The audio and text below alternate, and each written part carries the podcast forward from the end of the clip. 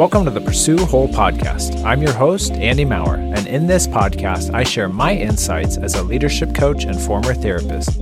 I sit down with some of the highest level leaders in business, entertainment, and human performance to help you pursue wholeness in your work, life, and relationships.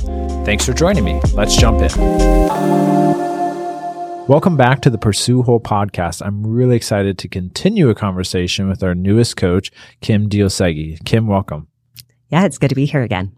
So, if you would have listened to the episode we did with Kim a couple weeks back, we heard a little bit from her on her background as a relational therapist and then also coach and her work with leaders and spouses and just relational dynamics in general. And she really comes as an expert into the work we do here at Pursue Whole, not only as a leadership coach, but can really lead around what do healthy relationships look like? How do we resolve dysfunctions within co founders or team members or issues with leaders or their spouses? So, today, what we're going to do is we're going to talk about why relationships are so essential for the life and success of leaders, and also look at 10 symptoms of relational dysfunctions that happen to occur in some of their most common relationships. In addition to that, we have outlined a couple different models that we see leaders get into some stuck points in their relationships, three different models of dysfunction, and one model of health that we're going to break down for listeners as well. So, Kim, let's start at the beginning. Why are relationships so essential to the life and success of leaders? Although we live in a pretty independent society, we actually can't operate fully independently. The relationships that we have, the people in our life, they build us up and help encourage us moving towards success, our dreams, our goals, or they can really tear us down as well. And that's not so different than leaders either, who really have a lot of power and can either empower people or disempower people. And we, as you know, backgrounds as therapists, we do a lot of below the line issues in relationships. Tell us a little bit about this difference between above the line issues and below the line issues. It really comes down to the difference between symptoms that show up in a unhealthy or fractured relationship versus the patterns that got us there. So the symptoms would be an argument you have with your spouse about who left the dirty peanut butter spoon in the sink, right? And it's very rarely about the peanut butter, right? And so it becomes this question of what rules, what patterns, what dynamics have led to this being such a big issue when anyone on the outside would say, why does this matter? Why are we arguing about this? Yeah, we see people spin over and over and over again on these above the line issues. And they're typically very cognitive. They're not emotional. They're very kind of rational. But what we find is that there's a lot of emotion below the line that's, that's feeding that dysfunction. But a lot of people don't have the skills or or know how to identify, man, what is going on in this relationship with a co-founder or a team member or a child or my spouse? What's this really about? And that's where I feel like we're really gifted at within Pursue Whole is to take people below the line and where you're gifted at, Kim, to understand both some of their relational dynamics and what got them there in the first place. When we boil relationships down for leadership, leadership is all about relationships. And it's about people, it's about how we mobilize them, how we empower them, how we influence them, and how we make them feel and the trust that they're able to build with us. Trust is a very important thing, and that's built through someone being able to feel safe, connected, and empowered within a relationship. So, how you connect or how you engage with people as a leader will either be one of your greatest liabilities or it's going to be one of your greatest assets. So let's dig into some of the research around why relationships are so important for leaders. The Pew Research Center found that 89% of adults within the workplace, they wanted their leaders to create a safe and respectful workplace. Now, to create a safe and respectful workplace requires a certain level of emotional intelligence, but also relational intelligence. And this leads us into one of the most well known studies on psychological safety by Google. This research by Google was called Project Aristotle. And what they wanted to identify was what were the most successful team dynamics that led to success, productivity, cohesion, and influence within an organization. They looked at 180 teams at Google over a two year period, looking at over 250 attributes. And what was unique is that over these two years, they could not find a, a set guideline on what's the makeup that makes these teams successful. They were not able to find it until they looked at research. They brought in psychologists and they brought in therapists actually. And what they did is they found this thing called psychological safety. And when they found that, they were able to flesh out really five core components of what makes a team successful. The first one is psychological safety. The second is dependability. The third is structure and clarity. The fourth is having a sense of meaning. And the fifth is feeling like you're creating impact in the organization. But what was so interesting was those last four don't happen unless psychological safety is present. And psychological safety happens when team members feel safe and they take risks to be vulnerable in front of others. Now, as a leader, it is your responsibility to cultivate a setting with your presence, but also with your policies and procedures, a setting and a workplace where people can show up as their authentic self. And very difficult to do that when you have low EQ or when you have low relational intelligence. One really important thing is to be able to assess where we're at in our relationships both in fitness and finance and development and leadership, you need to have measures on recognizing whether you're on track or off track, whether things are healthy or unhealthy. So, Kim, what are some signs and symptoms in a leader's life that are revealing that they might have some unhealth or dysfunction within their relationships?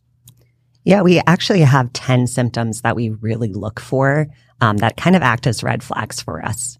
And so these could be a good thing for us to each check in with ourselves and how many of these do I find in my own life and my own relationships. The first one would be avoidance of difficult conversations.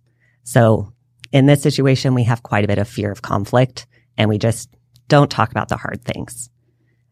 The second is lack of empathy. So this we see pretty often, and this is a difficulty to see from the other person's perspective or affirm differences that we might have. This is often a big reason why leaders are mandated or encouraged to come to us from a spouse or another co-founder or an executive leader because their lack of empathy is wreaking havoc within the organization or within a relationship or an intimate relationship and it's getting so bad that the community or the the culture around that leader is saying hey we really need to shift this because you're you're deteriorating the culture here. So this is a reason lack of empathy is actually a, a, large thing that we focus on with our leaders is to teach them how do you not respond out of criticism so fast, but how do you actually see yourself in the other person's shoes and be more emotionally intelligent? Yeah, and that actually leads right into our third one, which would be control and criticism. So in this situation, uh, we really have a difficult time being flexible to change and uh, like you said, like we're quick to criticize other people.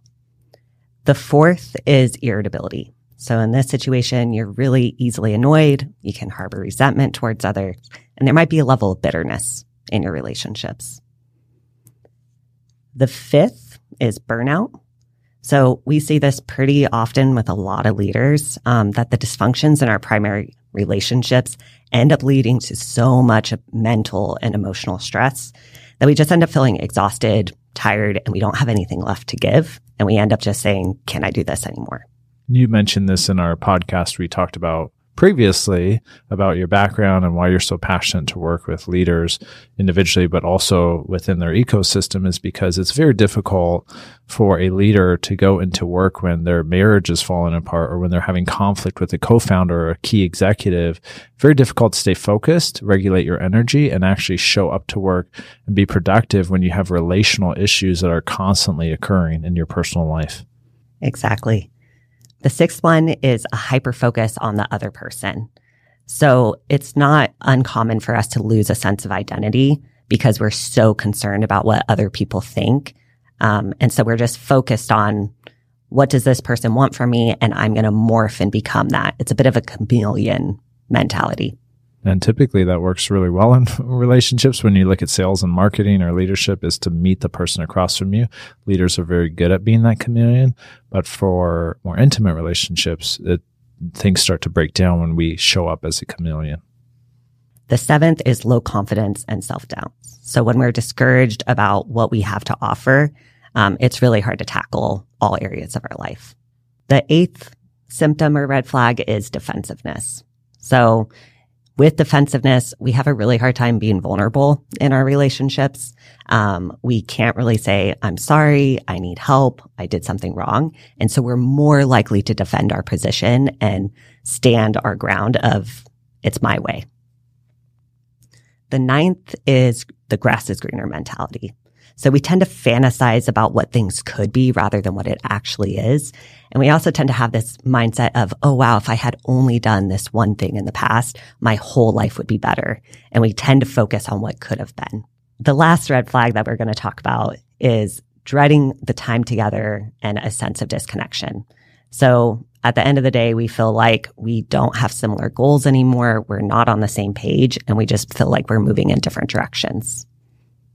Yeah. And for those who are listening, re listen to this, get a sense of how many of these connected with you personally. And this is going to give you a good read on where your current relationships are right now with a co founder or with a team member or a spouse or a friend, maybe. But we're going to break this down even more over the next couple months, really breaking down what we defined as three models of dysfunction. So beyond these symptoms, we need to look at relational patterns and rhythms that are occurring. So, a really common one that we've heard is this idea of codependence, or maybe you're more avoidant in your relationship. So, what we did is we researched uh, the best of the psychological world around relationships. And we defined three unique models that we see within leaders' lives that most represent some of their struggles. So let's talk about, Kim, for a second, very briefly, those three types. And for listeners, this is going to be a fast overview because we're going to dig in a little bit deeper over the next couple months for each one of these to give you more clarity about what these are. So let's start with type one. Yeah, the first type we're calling the stagnation. So this is kind of what you mentioned, the codependent, maybe over involved type relationship. So in this situation, both individuals have somewhat lost a sense of themselves and they become so focused on the other and they're so afraid of conflict that they really morph and become like the other person. We see this a lot in relationships, not only in marriage specifically, but also in leadership, where two co founders, instead of them having their unique identity, they're so focused on pleasing one another, or we have an executive team member who wants to please the CEO or their leader, and they lose that sense of identity with who they are. Tell us about type two.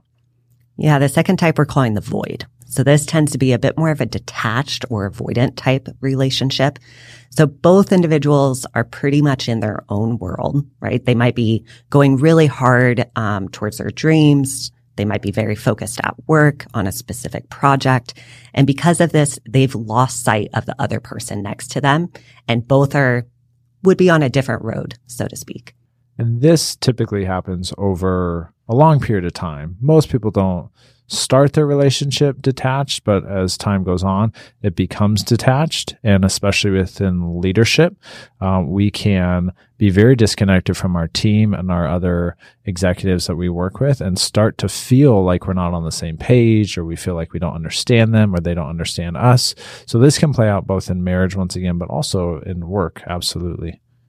Yeah. And that leads us to the third type, which we call the pinch. And so at this point, a relationship did start out pretty healthy. There was a good sense of self and connection to the other person.